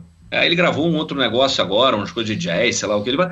Agora, e aí ele foi entrevistado num, num, num talk show desses, num, num Conan, no Brian, desses da vida, e ele perguntou, mas por que que você não, não, não, não, não compôs, não quer? Eu falei assim, cara, não, eu já contei o que eu tinha que contar, já, sabe? Gravei 12 álbuns, tá ótimo, os, Beatles gravaram oito. Entendeu? Uhum. Pô, eu gravei mais. o Mick Jagger tá aí, firme e forte. Pois é. Então ele fala, cara, eu tô bem, não vou deixar de tocar, eu gosto de tocar, eu gosto de ir lá tocar, fui fazer show, pô, toquei na Inglaterra, toquei, gosto, tô ganhando, é para mim é bom, eu não vou ficar em casa, pô, né? O Elton John tem os filhos pequenos e tal, ele quer fazer agora, agora não precisa ficar fazendo isso. Então aos 65 anos ele fala, cara, ele se envolveu, o, o, o tem um negócio que eu comecei a, a a, a futucar uh, por conta do doutorado aqui em, em Tilburg, é, que era uma coisa do, do, de uma de uma de quadrinhos digitais. Ele tinha se envolvido, tem um projeto chamado Electric Comics, uh, que eu confesso que eu, que eu olhei, que eu li, que eu vi que era uma, uma plataforma para você desenvolver uh, quadrinhos digitais, uma, uma, coisa aberta e tudo mais. Então, de repente, ele fala: Cara, não quero mais fazer mais do mesmo. Vou contar mais Liga Extraordinária, vou fazer mais Peter Pan e Wendy 2. Vou... Não, tá, sabe? Deu. Entendeu? É, e, vou e, pintar, vou fazer aquarela, entendeu? Mas tem, Não, tem mas uma... ele mesmo já falou que ele se aposentou dos quadrinhos somente. Agora ele tá se dedica, vai se dedicar à literatura e está mergulhando bem no cinema, assim. Outro dia eu vi no MDB, tem muitos roteiros dele. Ah, é? Eu não sabia disso. filmes sendo lançados, curtas, metragens. Ele ah, vai se ah, é. dedicar ao cinema mais agora. Ah, interessante. E, e, tem o um marketing, gente. Assim, a gente está fazendo um podcast porque ele falou que vai, tá, tá assim, ele também. É, exatamente. É, ele reclama da fama, mas ele não é bobo, cara. Ele sabe o que, que ele está fazendo. Né? Ele sabe que faz parte do. O Tarantino, quando diz que vai largar o cinema, diz, ah, não, Tarantino, não. Por favor, continue. Eu acho que tem e uma... o Tarantino vai acabar a carreira, o Tarantino com um filme sobre Star Trek, seria isso mesmo? Sério? Filme dele é Star Trek, é. é. O próximo filme dele é um Star Trek que é misturado com Pulp Fiction. Cara, mas já não fizeram isso. lindo, isso vai ser lindo. Take all my money. mas falando em Alan Moore ainda, a gente não falou de algumas coisas, de alguns personagens que são, assim, espetaculares também, que é o Miracle Man. Sim. Sim. Que é o que, na verdade, revelou ele, assim, na verdade, na Inglaterra ainda, né? Deve ter sido. Os prêmios devem ter vindo daí. O Miracle Man é anterior ao, ao Monstro do Pântano, né? É, porque ainda foi na Inglaterra ainda que ele escreveu e Miracle Man e era, Neil Gaiman também escreveu Miracle Man antes de ir para os Estados Unidos. Quem foi que, quem foi que, que deu a virada de, de Miracle Man? Quer dizer, que, que tirou, que fez aquela coisa, que deu aquela adultada? É, foi ele, foi o Alan Moore. Foi o Alan Moore, né? Que pegou aquele personagem também que era um sub-Capitão Marvel, né? É, não, o Miracle Man, ele, o Miracle Man, ele era o Capitão Marvel. Né? O, o, que acontece é que, é que uh, o Capitão Marvel, ele, a Fawcett, que era a, a, detentora dos direitos do, do, do, Capitão Marvel. Ok, crianças, estamos falando do Shazam. Tá? Sim, é, né, jovens que estão nos, nos ouvindo. É, me recusa a falar Shazam. é, é que nem X-Men, não é X-Men, é X-Men. Você viu o filme, Télio? Você o viu o Shazam? novo? Não, não o Shazam? Shazam, Shazam não. Você viu, Bruno? Você viu? Claro que via, Claro, você tem filho. Eu achei ótimo, adorei. Sessão da, Sessão Pô, da tarde original. Maravilhoso. Cara. Eu falei pro Arthur, vamos, vou te, vou te levar para ver o filme do Capitão Marvel. E ele me corrigiu. Não, pai, é o Shazam. Ah, é. Shazam, Porque eu levei ele para ver a Capitã Marvel. Entendeu? Então, ô, rapaz. Mas, Nossa, o, mas o que, que acontece? A Fawcett, ela era dona, ela era, era quem publicava o, o, o Capitão Marvel barra Shazam. E ela foi processada pela, pela, pela... pela National, né, que, que, era, que era a empresa que viraria DC, por conta não, de plágio. Marvel, não? Oi? National não, não, a National, DC, tá a National viraria DC, é. A National era quem publicava, a National Periodicals era quem publicava isso, isso. o Super-Homem, e uh, uh, assim como o Wonder Man, que foi um, uma coisa que o Will Eisner fez, uh, também contrato, saiu alguns números e, e tomou-lhe um processo de, de, coisa e parou. E a Fawcett foi tum, fazendo, tanto que nos anos 40, no início dos anos 40, o, o Capitão Marvel vendia mais, chegou a vender mais do que o Super-Homem. Entendeu? Isso. Ele era quase uma versãozinha mais aprimorada, enfim, não vamos entrar nisso aqui agora, mas a, a National uh, uh, processou e no final do, da década de 40, é, ele, ela deixou de publicar. Ela falou: olha, o super-herói já tinha caído mesmo, você continuava tendo Batman, Super-Homem, Mulher Maravilha, e ela meio parou de publicar. No que ela para de publicar, é, outros países que publicavam, que republicavam as histórias, né, que, que licenciavam, ficaram assim: não, peraí, mas aqui está vendendo ainda. Entendeu? A Inglaterra foi um desses, o Brasil foi um desses. Tanto que no Brasil você tem o, o Roberto Guedes tem uma história sensacional que é o primeiro crossover né, uh, do, do, Capitão Marvel com o Tocha Humana, que é uma história que foi produzida no Brasil, entendeu? Então, é, na, lá na, na, na, Inglaterra foi isso. E aí o que, que os caras fazem? Eles criam o Marvel Man, né? é, que eram histórias do, do, do, do, do Capitão Marvel que o cara desenhava por cima, entendeu? Praticamente, né? Então era, era, era, era, é, não era um plágio, era um, sei lá, qual é o termo para isso, um pastiche, entendeu? Era um tracer, né? Dessa história toda. E foi tocando. E aí o pessoal, e aí, enfim, e aí o, o, o Marvel Man, né, na Inglaterra, é, começou, aí ficou meio relegado, e aí entra, entram uh, Moore, Gaiman e companhia e pegam esse personagem. Só que aí, quando ele vai ser lançado nos Estados Unidos, é que você tem que trocar de nome para Miracle Man, porque aí a Marvel fala, epa, não. Né? É, e aí eles, e aí daí que vira que vira Miracle Man, né? Cara, realmente eu me lembro quando vi o Miracle Man. Na... Todas essas histórias eu li na, na, na época quando saiu no Brasil, né? E realmente. E aí, Miracle Man passou por várias editoras, né? No Brasil mesmo. Sim. Eu me lembro que eu li ela já em coletânea, as pessoas vendiam na banca de revista, já juntando várias coisas, assim. E não, o, o Alan Moore realmente não. Você não encontra nada, assim. É, parece que é uma fórmula fácil de fazer, mas ninguém consegue, né? É, produzir como ele, assim, ele, ele é incrível, né? realmente. Miracle Man não é uma não é uma das grandes histórias dele hoje em dia, mas quando você lê na eu li na época, eu fiquei impressionado, assim, é uma ele ele tem uma maneira de ver diferente as coisas, foda. É, ele consegue botar conteúdo, né? Uma coisa de dramaticidade no personagem. Ele consegue tornar o personagem relevante, né? Sim. E tem outro personagem também maravilhoso que ele criou, que é o Constantine, né? Que era coadjuvante do Monstro do Pântano. Claro, sim, sim. Cara, o Constantine deve ter muito de alter ego dele, não tem não? Que é meio artes místicas, meio... É, é meio bruxo, né? né? Meio, meio, meio barra pesada, né? Essa coisa toda que ele estava falando. É, ele tem experiência, né? Ele experimentou, ele fez uso de LSD e tudo mais. Então, né, também aquela coisa de é, abrir ele foi expulso do colégio porque ele traficava LSD. Sensacional. Sensacional. Constantine, outro, outro filme muito do bom com. Como é o nome dele? Com Keanu, Keanu Reeves. Reeves. Keanu Reeves. Ele quer até voltar, né? Ele falou: ah, se quiserem fazer de novo, eu volto. É, ele topou. Ele topou. Mas não dá, né? Pra botar Constantino em Los Angeles. Puta que pariu. É, o, o, o, o, Você teve um Constantino numa série dessas da DC, você não teve? Você teve.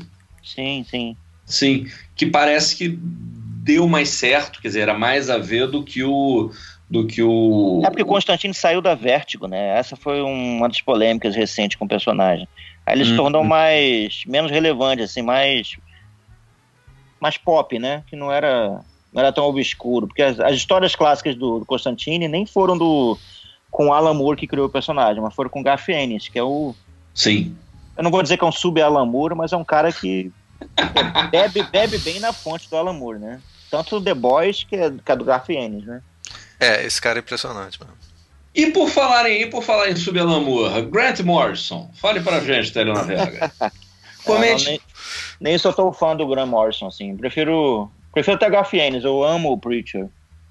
É, o, é, o, o, eu tenho, eu tenho uma, uma, uma camiseta que eu comprei no, no, no Festival do Guia dos Quadrinhos, né, lá em São Paulo, que é como se fosse uma revista, uma capa de revista do Doutor Estranho, mas ah, que, se, que, é Alan Moore, né, com, com, as, com, aquele lettering tremido e tudo mais. Você tem um Alan Moore de, de mago, de Sorcerer Supreme, né, uhum. de mago supremo, etc., com, com, com, vestido de Doutor Estranho, mas é o Alan Moore claramente e tal. E aí você tem pequenininho dentro de um, de um, de um, de um blurbzinho, você tem participação especial Wong. E o Wong, na verdade, o cara me bota o Grant Morrison, né? que é outro que também tem treta. Né, o Alan Moore diz que pô, o cara me copia nisso, o cara me copia naquilo, eu faço tal coisa, o cara vem com não sei o que e tudo mais. É, então tem, tem. É, eu prefiro, eu prefiro o Alan Moore, mas o Grant Morrison fez grandes histórias, né? O, a, a fase dele do Homem Animal é espetacular, né? Sim, sim, sim. E ele ainda fez aquela We Free, não é? A free, We Free é dele, dos animais. O cachorro. Do, do, é, do Homem Animal, que você diz. Não, não, dos, dos três animais que, que são modificados geneticamente. É o We Free. Ah, sim. Nome sim, isso é Grant Morrison, né? É, Grant Morrison. E ele fez alguma das histórias também é, do All Star Superman, que é bem boa também. Assim como Alan Moore fez uma boa história do Superman, Grant Morrison também fez. É, eu gosto dessa fase da, da, daquela coisa do Batman.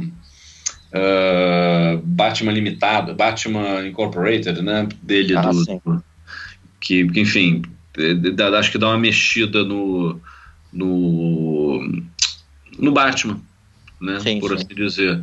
Né? Foi, foi, aliás, parece que foi o que escapou um pouco daquela mudança do, do, dos novos 52 e tudo mais. Mas enfim, agora esse caminho da DC tá uma coisa complicada também, né? Você, você acaba com, com a Vertigo Vértigo, é, vira agora é, DC, é. DC, Black Label, né? Nossa, você tem DC. É, é, é para quem bebe uísque, né, agora. é, não, é DC Black Label, DC tem DC Kids, né? É, então... não dá. A Vertigo merecia um programa também, porque, porra, acho que é melhor, eu gosto mais da Vertigo do que da DC. Olha aí, olha aí, Ricardo Coelhinho. Tá vendo? Agora já anotei aqui, já tá na, já tá na pauta. e voltando Senhores, ao Alan Moore, tem outro personagem volta, que a gente não diga. falou, hein? Diga. Prometia. Prometia, muito Esse bem. Pô, prometia que no, aí no Brasil é traduzido, ou foi traduzido pelo, pelo Otávio Aragão. Figura Isso, Opa, a versão mais recente. É. No, no, no, visualmente. Com certeza, que se a gente fizer o programa do Vertigo, teremos ele com certeza participando. Ah, gostaria muito, gostaria de muito.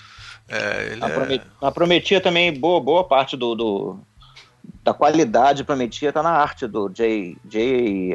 J. A. Williams, terceiro. Terceiro, sim, sim, sim, sim, sim. Sim.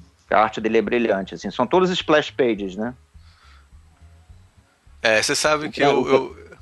É, fala, Fernando. Não, pode falar. Não, fala, fala, fala. Você, você é o convidado. Não, que o grande barato da, da HQ é essa, né? Porque ele, ele, o Alan Moore consegue usar. É a HQ que tem mais magia e bruxaria e tarô e todas as, as mitologias e, e coisas que ele estuda, assim, tá, tá em né? Ele consegue jogar ali tudo que ele anda estudando e estudou nos, nos últimos anos, assim. É, é, tem tanta bagagem, tanto conteúdo que é, é complexo, assim. Não é uma HQ fácil, mas é espetacular, assim, até pelo talento do ilustrador, assim, que ele faz nas splash pages, tanto, tem tanta informação ali que você precisa de uma meia hora para ler cada dupla. Prometer, esse eu não conhecia não, tô tentando encontrar aqui. É... Quem mais? Tem mais algum personagem dele que a gente não, a gente não, não atacou? Ah, tem o, o, Supremo, né? Que é um. O Supremo. Um pachiche é. do Superman. É, o Rob... Supremo de Robin Liefeld, né? Sempre, sempre lembrando, né? É, é, que o Supremo ele é uma, ele é um, aliás tem um artigo interessante do Otávio sobre o, sobre o, sobre o Supremo, vale, vale depois dar uma, dar uma, uma olhada. É interessante não, um artigo muito bom. Se você tiver o, o link me passa para a gente postar aqui. Botar, passaremos. Está aqui embaixo, aqui embaixo na lista de links, vocês podem dar uma olhada, já podem clicar. Isso. no futuro é, que não, vai ser o lançamento. Supremo. Ele fez, mas então, ele fez coisas para Image, né? Eu me lembro que ele fez um, um, sim, sim. um, um Spawn, quer dizer, ele fez algumas algumas coisas para pra... Ah, é, ele fez Spawn, realmente. Ele fez umas minisséries, pra, pra, quer dizer, ele teve, ele teve essa, essa coisa do. do Até Neil Gaiman também trabalhou na, na Image escrevendo aquela Angela, né? Ele criou a Angela, Neil Gaiman. Sim, que é uma... E rendeu um processo Angela, longo, né? Com, com, com o Todd, Todd McFarlane, entendeu? Outro treteiro. Né, Esse dessa... cara é inacreditável, né? E hoje é a melhor editora de todos os tempos é a Image, né? Dessa semana, pelo menos dessa semana pelo menos. É não, eles essa essa, essa postura deles de, de dar o direito, né, quer dizer, de, de dar o direito, de publicar e o direito continuar sendo do autor, é, enfim, é sensacional. É, é difícil você uh, imaginar isso com. Mas isso é desde que ela foi criada, né? Mas não sei por que agora os é, porque os, os donos anos... eram autores, né? Eram sim, autores sim. que tinham passado. Agora, é muito complicado você fazer isso, e, e talvez a gente fuja um pouco da, da, da história, do, do, do, do, tema, mas é muito complicado você fazer isso se você é uma Marvel ou você é uma DC, até sim, por, um, por, uma questão de, de, de história pregressa disso, entendeu?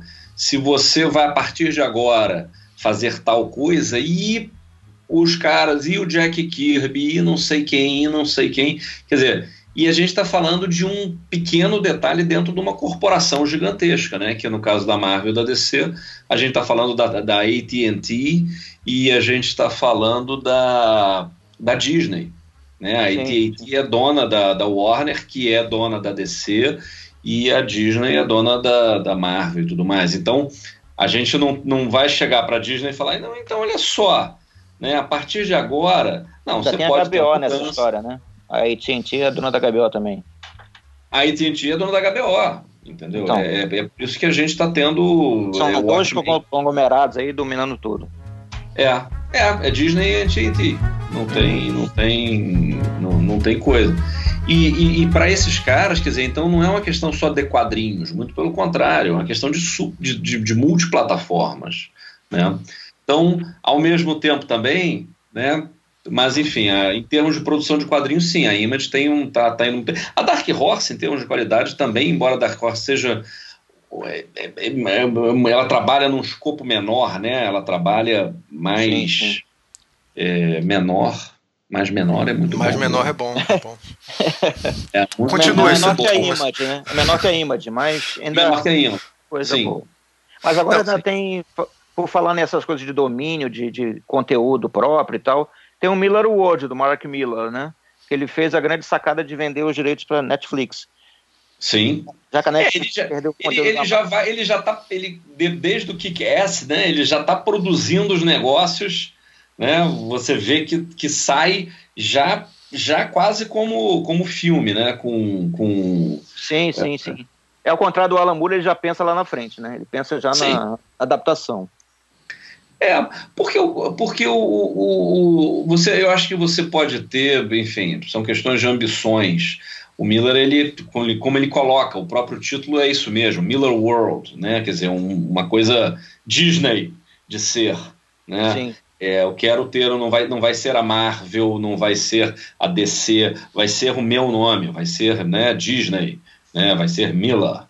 É, e ele fala isso, ó, eu tenho ideias, eu escrevo, eu sei fazer e eu vou contar isso agora, é meu, e vamos ver o que, que a gente pode produzir. E o humor está em outra onda, entendeu? Eu acho que né, é, é difícil a gente comparar profissionais que estão atuando numa mesma área, eles estão atuando numa mesma área né, por um acaso, porque ele resolveu escrever quadrinhos porque nos anos 70 e 80 era uma mídia que era viável para ele. Né? Então ele vai fazendo isso, mas ele não é né, um, um, um é, é propriamente. Né? Tanto que ele está se afastando. Ele fala: olha, não, não vou fazer outra coisa, vou fazer bruxaria, vou fazer uh, quadrinho eletrônico, vou escrever livro, vou jogar golfe, sei lá, entendeu? Vou cozinhar ovelhas. Cozinhar ovelhas. Ele arrancava, ele. Um dos empregos dele foi tirando pele de ovelha, eu acho, assim. Ele. É, exatamente. No começo da carreira, isso foi a coisa mais deprimente que ele fez na vida dele. Ele deve então... ter guardado o sangue pra fazer alguma coisa. com certeza. No final do dia, ele tomava LSD e fazia um ritual, assim, com essa porra toda. É o tipo do cara que você não, deve, não gostaria de ter como vizinho, né? Eu mesmo, você. Não, imagina a crise existencial do, do Alan Moore, assim, no meio do aniversário dele dos 40 anos, cara. Deve ser um negócio terrível, assim. Foda. Senhores, assim, eu achei super importante vocês falaram no final, porque tem, é, é, essa, a galera não entende que você pega os grandes, esses grandes caras que viraram ícones, tipo Jack Kirby, não tem como contar a história do Jack Kirby sem falar das picuinhas dele com as editoras, né? Porque rola muita sacanagem. Sim. Assim. Aí sim, o cara sim. O Steve Ditko morreu na merda, por exemplo. Exatamente o Steve Ditko, que é o, o padrão de desenho de história em quadrinho. É, um dos padrões, tá, Bruno? Fica tranquilo. Não, tem vários caras importantes. Mas assim, mas, é, o, mas são esses caras que a gente idolatra, mas na realidade eles são seres humanos que estão se fudendo, cara, arranjando emprego. É, menos o Alan Moore, né? Que já tá super bem. Mas assim, pra que, que um cara vai querer largar tudo, de repente? Porque também já tá de saco cheio dessa porra. Ficar tendo que discutir com o editor. Senhores, com isso. Fica uma dica, fica uma dica. Eu eu estou começando a ler o incrível Steve Ditko, é, do Roberto Guedes, é a biografia do, do Ditko, que o Roberto ah. Guedes escreveu, que publicou pela Noir. Uhum. E, eu já comprei, já está aqui do lado, o, a biografia do Jack Kirby. Jack Opa. Kirby, criador de, de deuses, também do Roberto Guedes, também é, Noir, né? da Noir uh, editora do Gonçalo Júnior. Gonçalo, A Guerra dos Gibis Júnior. Uh, enfim, são dois, são, são dois livros que o, o Díctico eu estou gostando muito. É, e, e, também uma, tem uma dica boa para quem quer ler Alan Moore em, em literatura, em romance, não Opa. só em quadrinhos. Tem A Voz do Fogo, né? Que tem a edição nova da Veneta. Opa, boa dica. Boa oh, dica. Ótima, ótima Então vamos lá, dicas de Alan Moore para quem quer ler. Alan Moore. É, Watchmen, Piada Mortal, uh, V de Vingança. Tem uma obra recente, né? O Providence. A Panini publicou os três volumes no tá. Brasil. Ah, é a, a, Liga, a, Liga, a Liga Extraordinária no Brasil ela está sendo publicada pela Devir, não é isso? Pela Devir, que já lançou várias edições, até é, o, os a primeira, eu já ah. me perdi, porque eles lançaram tantas versões da primeira primeiro arco, que eu já não sei qual que eu. onde eu parei mais. Olha, o, o, o, a edição da Devir é absurdamente maravilhosa. Ela não deixa a dever a nada, a nenhuma das, das grandes edições uh, estrangeiras, tá? É, americana, francesa, enfim. É, a inglesa não sei, mas a americana e a, a edição da Devir ela é sensacional, cara. Capa dura, com os extras todos, o envelope. Então, baratos são os extras, né? Porque tem, é. tem jogos, é, porque... tem tabuleiro, tem várias coisas. Pois é, porque é essa coisa de multi de, de, de, de, de, de multilinguagem que ele, que ele faz, né? Barato, né? Gente... Pois é, ele não faz. Né? É, é, o, é, o, é, a notícia falsa do, do Watchmen, é a matéria da a entrevista, é a história em quadrinho dentro, não sei o quê. Lá no, no, no, Liga Extraordinária, na própria, nas outras coisas da ABC também, do American Best Comics, era isso, era anúnciozinho, é não sei o quê, entendeu? É dossiê, é folha, é um trabalho. Aí, aí aproveitando o nosso jornalista de entretenimento e designer residente, né? É, é, um, é um trabalho de design absurdo que, que, que tem no, no, nessa produção do Alan Moore, entendeu? Ultrapassa o quadrinho, quer dizer, vai além de quadrinhos. Ah, além do quadrinho, né? Por mais que ele não queira ir além do quadrinho. Exatamente. Senhores, nós temos Ele é um aqui grande já... filho da puta contraditório, Quem? na verdade. O, o Alan Moore? É. Ah, uma coisa curiosa, tá? Uma coisa muito curiosa. Eu, eu mencionei no o, esse, esse Alan Moore's Writing for Comics é, dele, que são que ele fala que é isso. Ele não tá querendo, ele não quer dar dicas é, é, sobre o sobre o sobre o é, uma forma de escrever, entendeu? Né? Ele até ele até é, é, coloca uma coisa sensacional. É, cadê? Acima de tudo, eu não quero, eu não quero produzir é, nada que se pareça nem remotamente com como usar, como escrever quadrinhos da The Alan Moore Way, né? Hum, é, faz referência do ele, Stan Lee, né? Exatamente, ele fala, não, olha só, ensinar uma geração de artistas emergentes, de artistas e escritores emergentes, como começar, como copiar a geração que veio anteriormente, é uma ideia estúpida quando a Marvel fez o How to Draw Marvel, né? E tudo Caralho, mais. E não cuspindo na cara do responsável de mim, né? É, instruir ensinar esses, esses artistas é, e esses escritores novos como é, escrever coisas extravagantes como a que eu escrevo, etc e tal. Aí ele fala, mas assim, o John Buscema, ele é um artista excelente, mas o que a indústria não precisa é de 50 caras que desenhem como John Buscema, como não precisa de 50 caras que escrevam uh, como eu. Então ele, e ele, e ele, ele começa assim. E, e aí esse livro é de 85 e ele refaz isso em 2003. Quer dizer, ele refaz, desculpa. Ele é publicado em 2003 e ele escreve um pós-fácil. Tá? É, e o último parágrafo é mais ou menos o seguinte, eu estou traduzindo aqui na, na, enquanto eu leio. Bom, então é isso, né? A, a, a, mensagem básica é ignore tudo que eu falei na, na parte que eu escrevi em 1985. Eu era jovem, confuso e não era nem velho nem louco o suficiente. Né? Bom, dizer, fiquem avisados que eu provavelmente vou escrever um outro pós-fácil para esse essay. Né? Daqui a 15 anos. Por volta de 2020 né? Quando eu vou dizer as mesmas coisas que eu estou falando neste pós-fácil aqui, quer dizer, dizendo para vocês ignorarem este pós-fácil aqui. Né? Cara, ele então, fe... além disso, você está por conta própria, meu amigo. Alan Moore, ele, escreve, ele deve escrever gargalhando, sim. Cara, então, é, é, a crítica é, é perfeita, Bruno. A crítica é perfeita porque, cara, se tem uma coisa que existia na época que ele escreveu isso, era 20 mil John Buscema, né? Assim, a indústria sempre, é, sei lá, pausteriza, né? Pausteriza, perfeito. Aí fica é o Alan Moore, ele acho que para mim é isso. Ele é o cara que veio para mostrar que história. Curva, é. Exatamente. Ele veio para tá mostrar ali a lei, né? Ah. Fala você que é o ele fã. Tá sobrevoando a gente gargalhando. gargalhando e fazendo cocô lá de cima, cara. cara, acho que com essa a gente pode. Assim, eu já. A gente pode encerrar, cara, porque essa do Télio foi perfeito. O Alan Moore cagando na nossa cabeça é a imagem que eu quero levar para vocês para casa, gente. Perfeito. É, é tenha, tenha um bom dia, vocês também. eu vou pedir pra gente fazer o jabá final. Vou começar aqui com o Télio. Por favor, Télio, faz o jabá aí, porque você tem muita coisa para a galera conhecer. Sim, sim. Bem, eu, além de ser designer, eu estou escrevendo, quer dizer, continuo escrevendo sobre quadrinhos, né? Depois de ter editado o blog no Globo sobre quadrinhos chamado Divisada durante 10 anos, Hoje eu escrevo na Folha, na Ilustrada.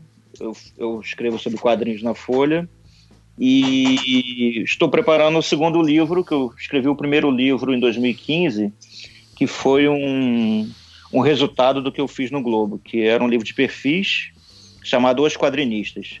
Esse primeiro livro são 25 perfis de autores brasileiros, como Laerte, Maurício de Souza, Fábio Moon e Gabriel Bar, Marcelo Fantástico. de Salete, Tanilha, e saiu pela Zarabatana Books. O livro ainda está à venda, pode ser encontrado em livrarias ou na Amazon.